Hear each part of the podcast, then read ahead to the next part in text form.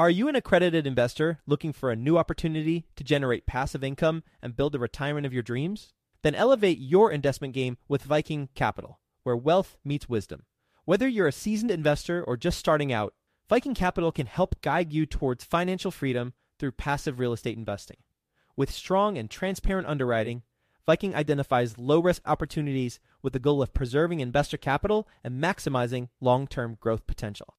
And their accessible and responsive investor relations team will help you understand how each investment will impact your unique financial goals. With $800 million in assets acquired, more than 230 million in equity raised, and more than 5,000 units under management, Viking Capital is your path to early retirement. To learn about Viking Capital's latest investment opportunity, which is available for you right now, visit go.vikingcapllc.com forward slash best. That's go.vikingcapllc.com forward slash best to get started today. Did you know that within a decade, women will hold $30 trillion in investable assets? Yet somehow only 19% of women reported feeling confident in selecting investments that align with their long term goals. Our friends at Invest Her are out to change that. Invest HerCon is the number one premier conference for women in real estate, and it's happening June 2nd through the 4th in Austin, Texas. Invest HerCon is not just another real estate conference. It's a transformational experience focused on real estate investing, business strategies, and self care tactics, all designed to help women take control of their financial futures. Gain the knowledge and skills you need to grow your portfolio and build a sustainable business, all while connecting with over 500 women who are playing at the same level. To learn more and to get your tickets, visit investhercon.com today and use the code 100BESTEVER to get $100 off your ticket. That's investher, H E R, con.com, promo code 100BESTEVER to get $100 off your ticket.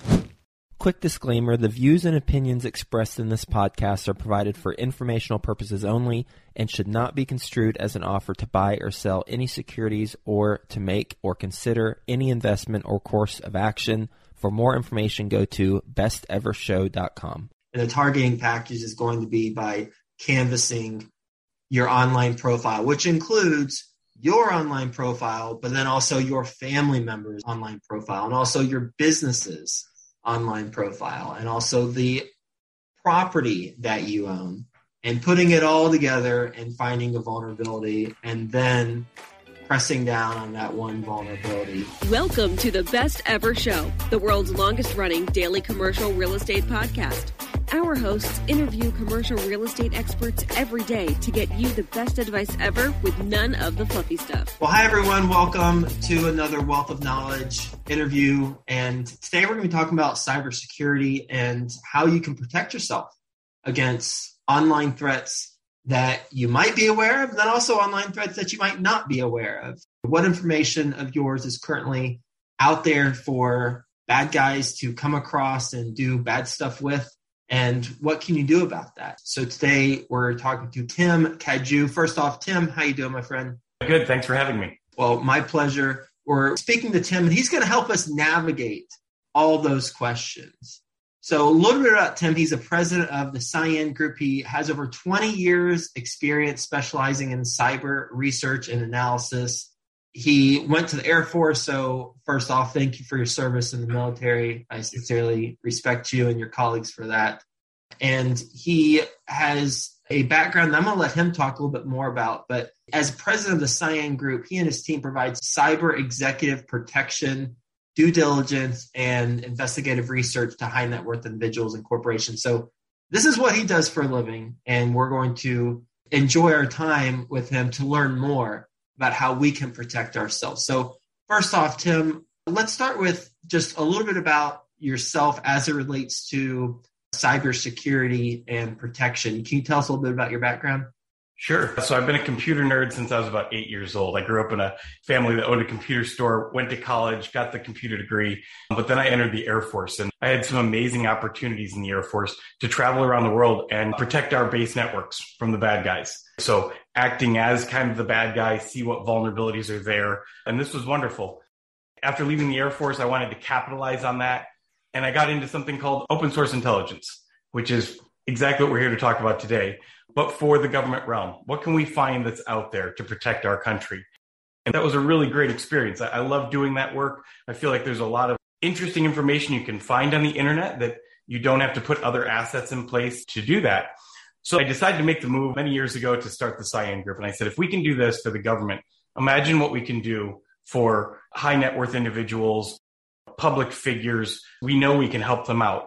So we didn't want to be the company that was just protecting routers and doing antivirus. There's this whole other overlooked area that we saw, which was finding information on the internet for our customers and getting ahead of it and helping them secure things that are out there, their social networking profiles, all of their accounts, finding out when their data has been breached. So that's where we came from. And it's a very interesting realm. We don't see a whole lot of individuals that have focused on this very specific aspect of protection. We think it's often overlooked. People are like, eh, it's the internet. Eh, my information's out there.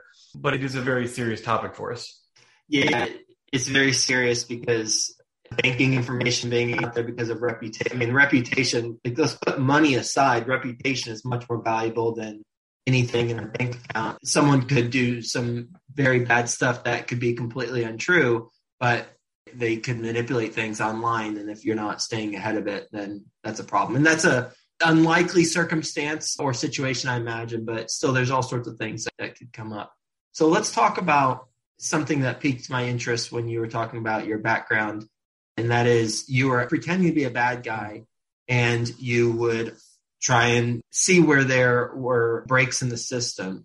I believe you were mentioning that was when you were in the Air Force, right? Working for right. the government. So let's not talk about that necessarily, but let's take that same principle or situation and let's apply it to a hypothetical high net worth individual. If you were to act as a bad guy and go after a high net worth individual what would be the steps that you take and what would you try to do to benefit yourself and then also make life miserable for that individual?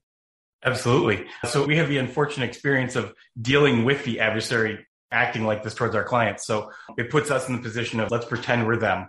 And we always start with a baseline for our clients. Let's pretend we are the aggressor. Let's go see what's out there. So in the first phase of any job like this, you're going to go out there and, and canvass, but not just the individual. You have to look at their family. You have to look at their business. You have to look at their homes. Did a child take all kinds of photos inside their house with geolocation data and post that on the internet?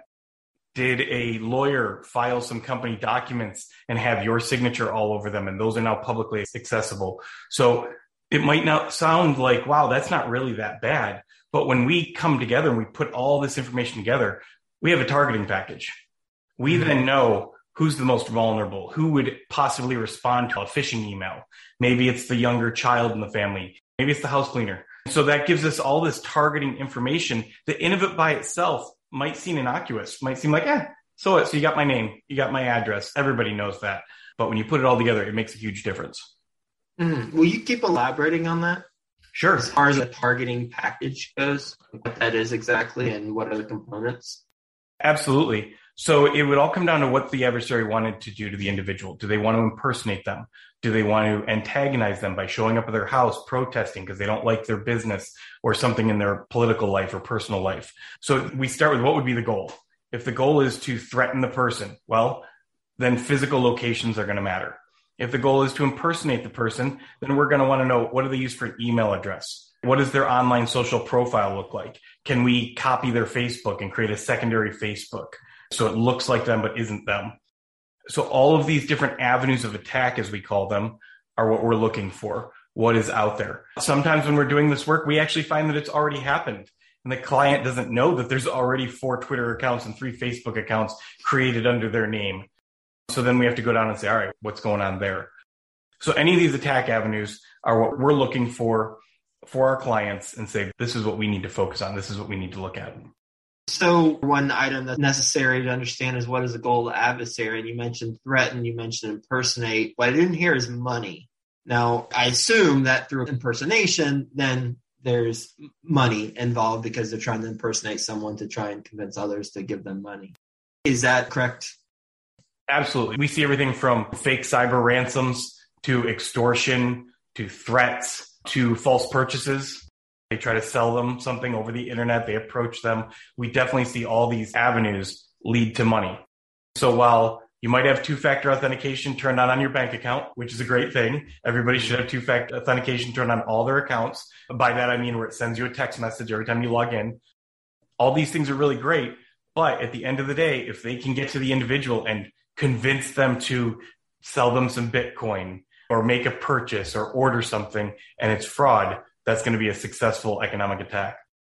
Okay. What are some specific examples from clients that you've worked with or other colleagues who've worked with clients that some negative situations that have happened to individuals? I know you said you've seen cyber ransom attacks, but can you get into a couple stories of what took place with some individuals?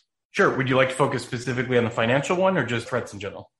I'd say financial one is probably most applicable because the threats, I don't imagine now I'm speaking out of turn probably, but I imagine if someone is being hacked, the primary purpose for individuals not in the public spotlight would be to get their money, not necessarily to threaten them. But first off, is that assumption correct based on your experience? Unfortunately, not. Really? Yes, we have such a multitude of physical attacks. I will tell you the number one thing that we've seen in the 13 years doing this business is that it comes down to relationships ex-wives, ex-husbands, boyfriends, the family gardener that had to be let go. Emotions flare and they know that they're going to get caught if they do something physical. So they resort to cyber threats. Sometimes those threats become physical when the people have mental illness or other emotional distress. They start actually coming after our clients. It's a really interesting world that a lot of these threats start in the cyber realm before they go physical. We've had individuals get on the internet and say that they are going to kill our client at a time and place of their choosing.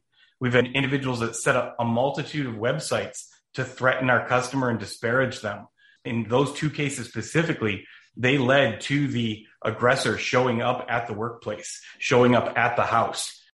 One, I will say, is currently spending time in a mental facility getting the help that they need. The other one was dealt with through litigation.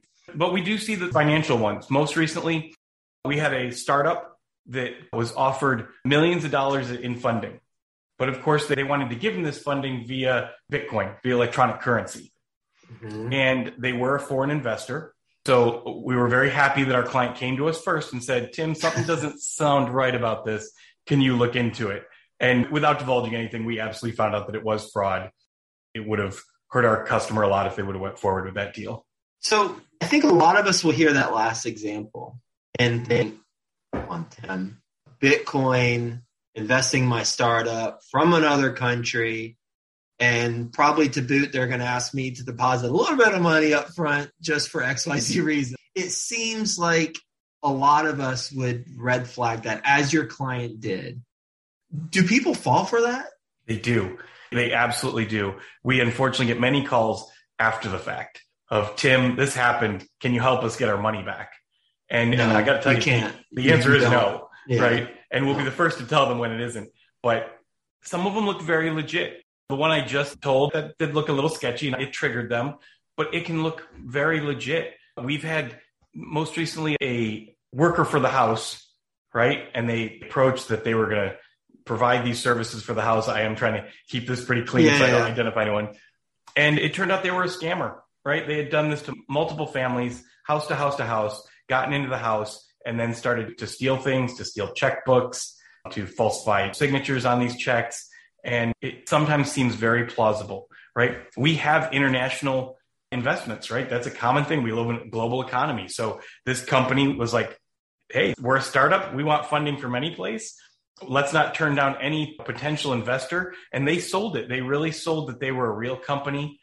I'll throw out one more example that we had. A client came to us and said, that they represented a travel agency and that someone had set up a fake travel agency saying that they were a subsidiary of the mm-hmm. actual travel agency and they had sold travel packages to all these innocent people. It looked mm. legit, especially when you're using the big name of the primary company. We're, yeah. we're, we're affiliated.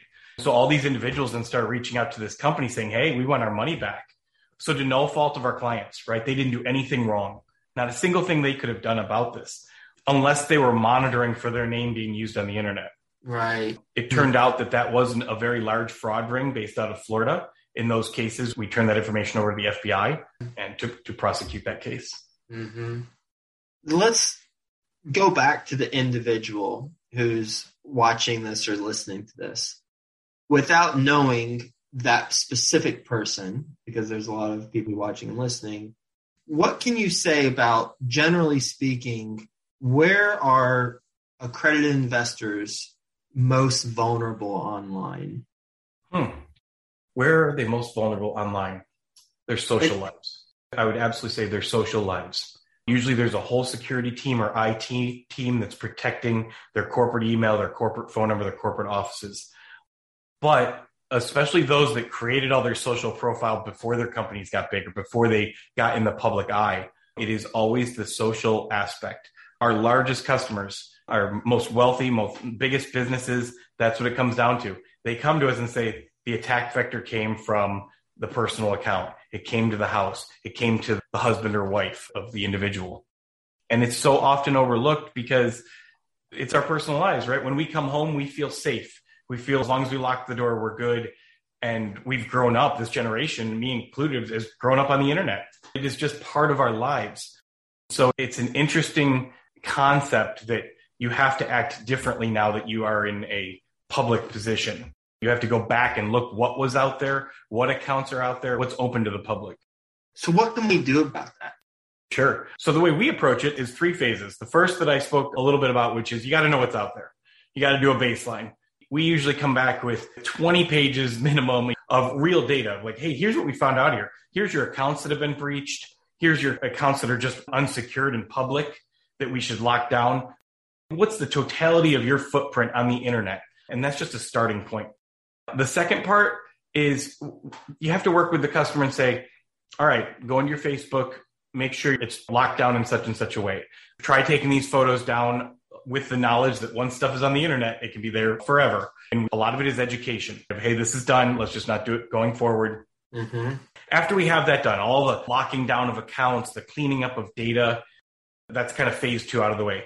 But that's only one moment in time. The next phase has to be you have to monitor. From the second that we come forward and say, here's what we found, new stuff is coming out the very next day. So that is our biggest service we provide to our customers is our collections platform that goes out on the internet, looks at tens and hundreds of thousands of pieces of data every day for our customers and says, Hey, we found this, we found that. This is what's out there. And a lot of it is just alerting, right? Hey, there's some new articles about the book you wrote. There's some new articles about the product. People are naming you personally in this lawsuit. That they're aware of. Well, sometimes has that been a surprise? The threat of lawsuit has been a surprise. Okay, the threat of lawsuit. yes, yes. Hopefully, they all know about the active ones, but sometimes they don't know that it's made the public. Right? Mm. They hmm. think it's in a private court and that it's not out there mm-hmm. and it's mm-hmm. not going to be picked up, which is going to affect their brand management. So we find that the monitoring is a very important part of the process. And then the last part is you have to have someone you can go to. When somebody gets an email that's a threat that they think has a virus embedded, that there's something going on. We want to be that team. Every individual should have someone that they can go to and say, please help me identify if this is something I need to worry about. Mm-hmm. So, what do you do about it? First, you see where you're at by aggregating online footprints and determining where accounts have been breached, where your password might be shown in places on the dark web, and then once you identify all the skeletons in the closet, then it's a matter of the second step, which is taking it down or locking it down or not doing it again or whatever the particular circumstances or circumstances are. And then the third is monitoring it for the future. So figuring out, okay, well, now we know what's out there. Now we've removed it or we won't do it again or we've locked it down that's the past, and now in the future, we're going to make sure we take care of it as it comes up. Absolutely. So, as far as your cyber footprint, we've got public information that's out there. We've got account security, we've got data breaches, and we've got threats. Will you just talk a little bit about each of those four for a moment? Sure. Let's see. Let's start about the threats. I wanted to give one example because it really drives home how the cyber world affects the physical world. We know that many of our high wealth individuals, they like to purchase their homes through an LLC so that their name is not on yeah. the documentation. This is a common practice. Lawyers will suggest it. It's also a way that I've identified the properties of most of our customers doing this because the last step is they sign the documents forming the LLC. They don't use a power of attorney. They don't use their lawyer to create the LLC. They create it. So with just a couple hops back and usually 10 to 15 minutes of work, we can discover who owns the house. So they may have paid this lawyer quite a sum of money to attempt to hide their house and that feeling of security of like, hey, nobody can find my house. I've got it under an LLC. While we can't change what's already happened, we can at least say, hey, you're not as safe as you think you are. We need to just put this down as a risk. It's a threat now that somebody could find out where you live. That's good info. We'll get back to the show, but first, some sponsors I'm confident you'll find value in learning more about. When it comes to scaling your real estate business, is lack of capital holding you back? Raising private capital on demand can be a major challenge, but you can get the knowledge and tools you need to succeed when you attend Dana Cornell's four week Raise Capital Masterclass Live. After starting out with no capital or relationships, Dana has raised over $1 billion twice in the past 20 years. And he has made it his mission to share the best of what he's learned with business owners and investors like you. You can learn more at danacornell.com forward slash best ever. Dana's Raise Capital Masterclass Live allows you to immediately unlock and raise capital on demand, drastically increasing your business's growth. If you're ready to take your business to the next level, go to danacornell.com forward slash best ever to enroll today. I'd like to introduce you to my good friends over at passiveinvesting.com, a private equity real estate firm based out of the Carolinas. Passiveinvesting.com makes it easy for you to start investing in real estate.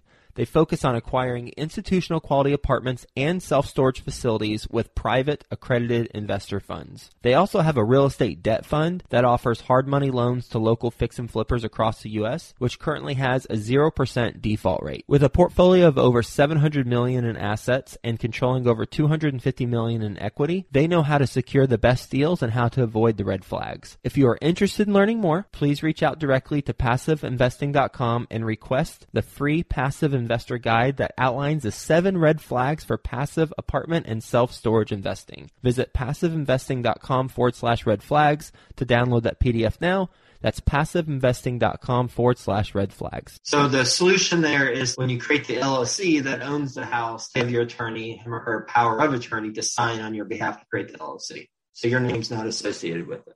Absolutely. And everyone should know what's publicly available in their state. In a state like Delaware, business filings are much more private.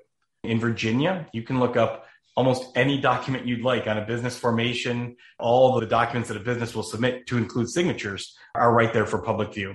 It's just important to know that for the state that you live in. Same thing goes for traffic violations, criminal cases, some cases civil cases. In many states, that's now public information that you don't have to be a private investigator, you don't have to be a police officer to get to that information. Okay, what about data breaches? Just an example, and just if you could talk a little bit about that. Sure. Data breaches are, are so difficult, right? Because to no fault of the client, let's pick one the Target breach that happened, right? The Target credit card breach. We all used our credit card at Target. We did that. So, to no fault of our own, that data was compromised. We don't try to protect the credit card information. That is done by a few companies. Lifelock has an amazing service. I am not paid to say that. I believe in their service. Discover has a new one that's coming out that focuses on the credit bureaus and credit cards being open and that data being released. So we can find it for the client. Hey, this breach has come out on your account, this and that. But we do recommend that service as well to protect against that threat. Account security. Account security. Everyone that probably is watching this, and me included, is guilty of one time or another using the same password across accounts, right? Using an easy password writing down passwords. When I was in the Air Force, if you ever wanted to break into someone's computer, you just looked at their admin's keyboard. You flip the keyboard upside down, and there was probably a post-it note with the password. Another time, they asked us to get into a whole bunch of computers. Making the story short, we pulled off the front of the computer, like the old desktops, and there was a post-it note on the inside of them with the passwords.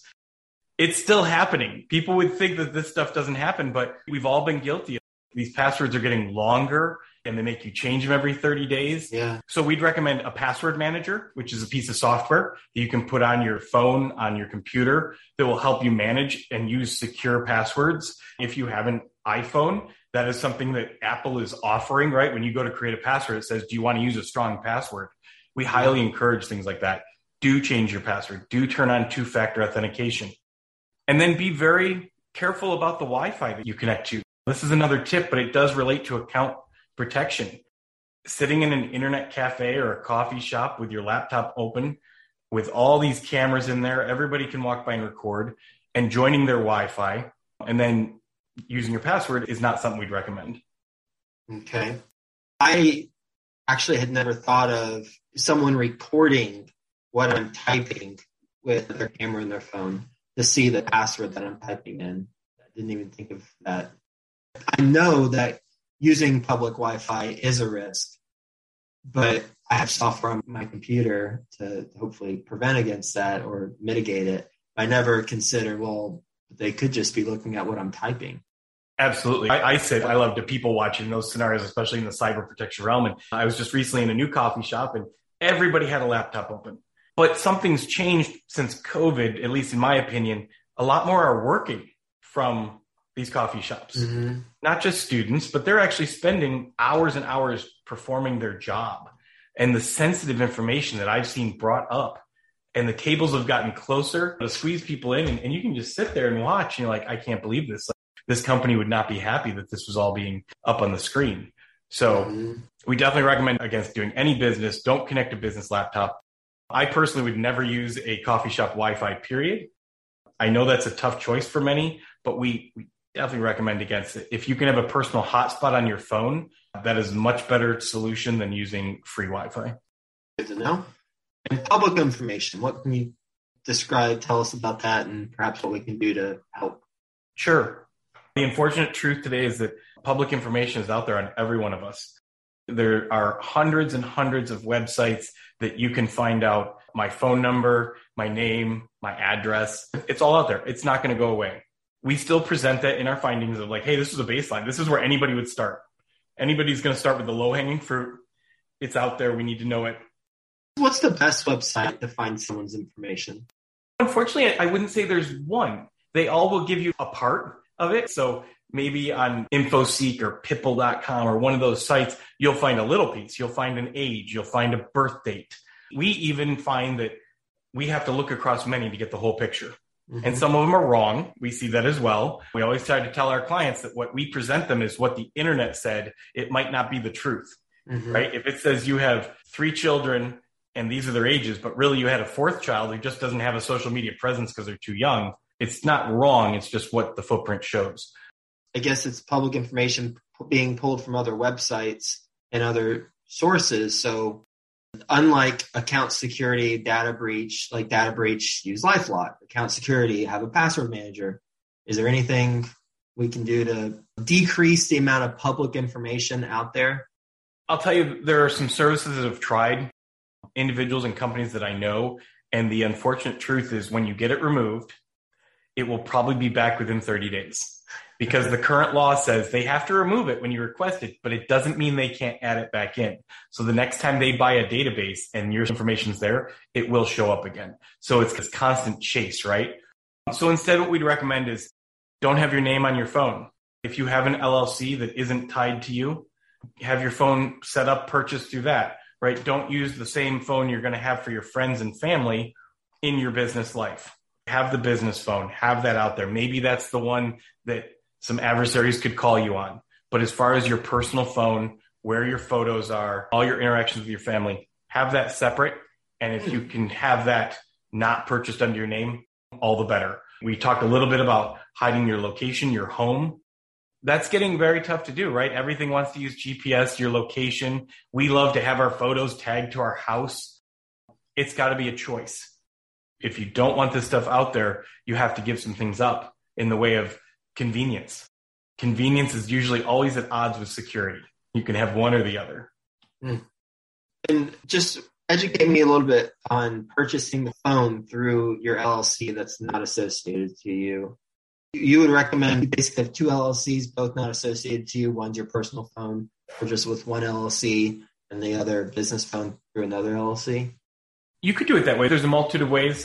We even procure phones for individuals and then we will manage the payment of those phones. So they're completely through our business. Like the payment of the phone, meaning the phone bill? Yes.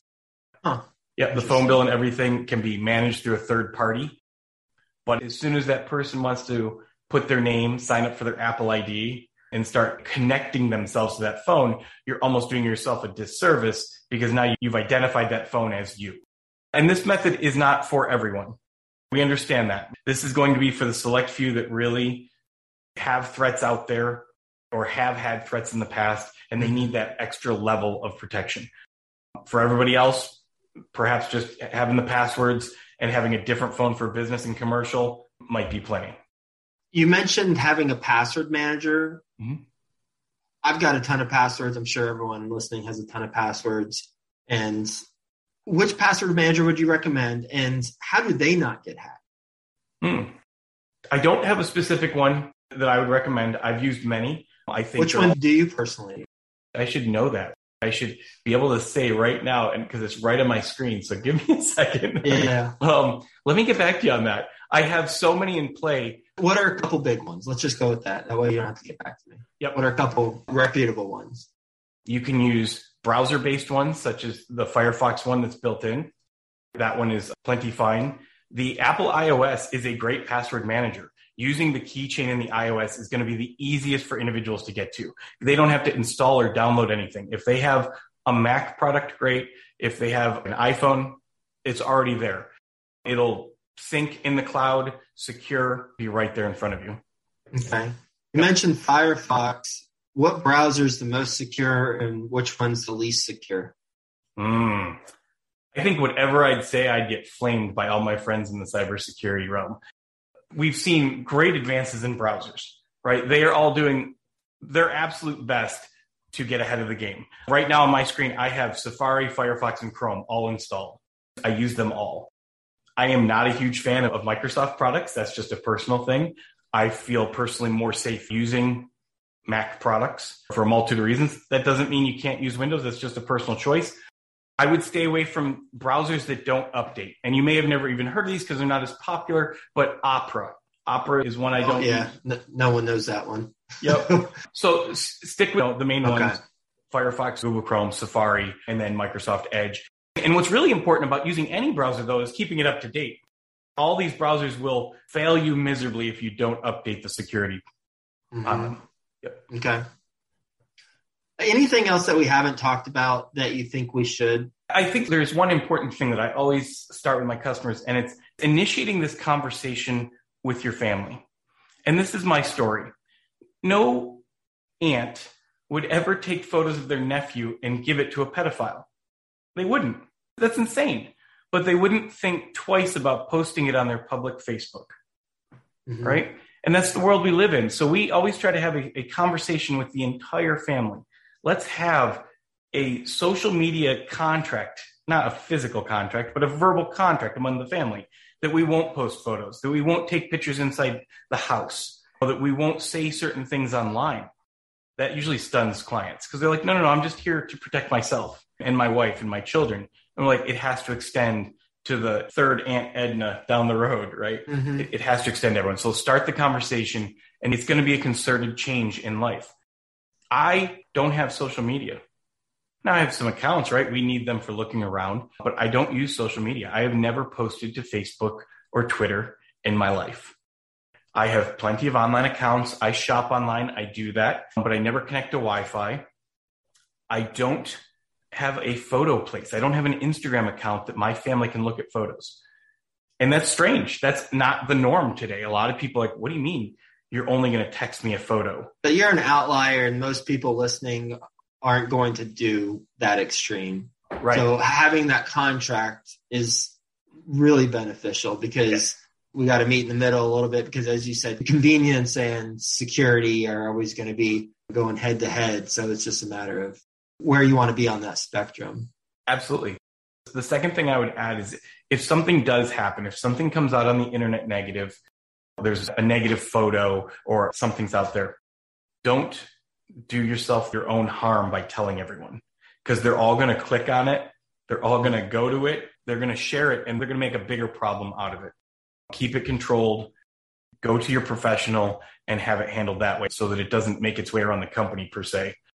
Because that usually bumps it up in the Google results because they're going to check is it still there? Is it still there? And their friends are doing it, and then their security team's doing it, and then their lawyers are doing it, and they're causing themselves a disservice. So mm-hmm. when something happens, take a breath, step back. It's going to be emotional, but then work with a professional to approach it in the right way. Would you mind sending me an example of a social media contract? Yeah, I would absolutely send you one. Sure. Thank you. And everyone who's watching and or listening, we will include that when we share this episode. So you will already see that magically in the email, a link to download that, because I think that's going to be a great tool for everyone, myself included.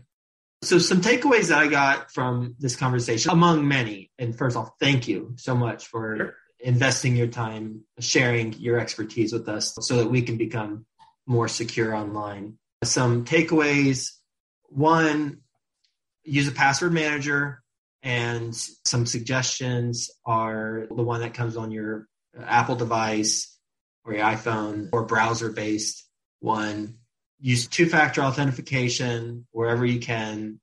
That's another takeaway.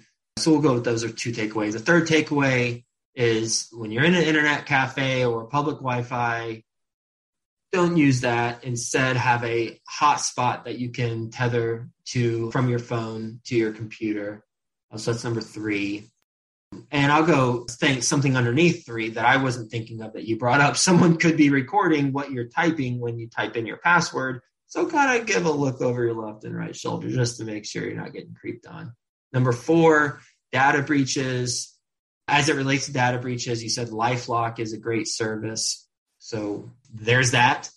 Five, this is really interesting for people who are buying homes, which purchased a home through an LLC that has anonymity for you because you gave your attorney the power of attorney to sign on your behalf with the LLC. So you aren't at all associated to that LLC. I think that was five. Six, social media contract. Tim will be kind enough to give us an example of that, and you'll have that to download when we share this interview out.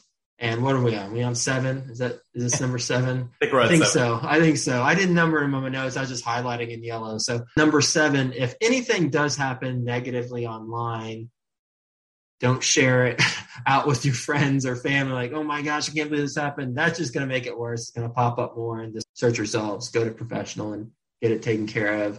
And let's do number eight. Last one, number eight.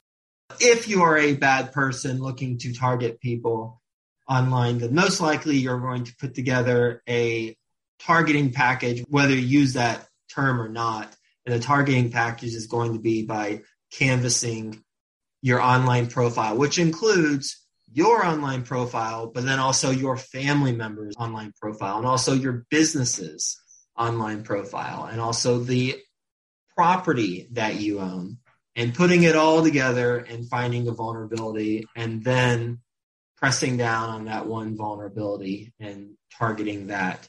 So we've got to be mindful of all those things. Anything I say not accurate, did I not capture it correctly?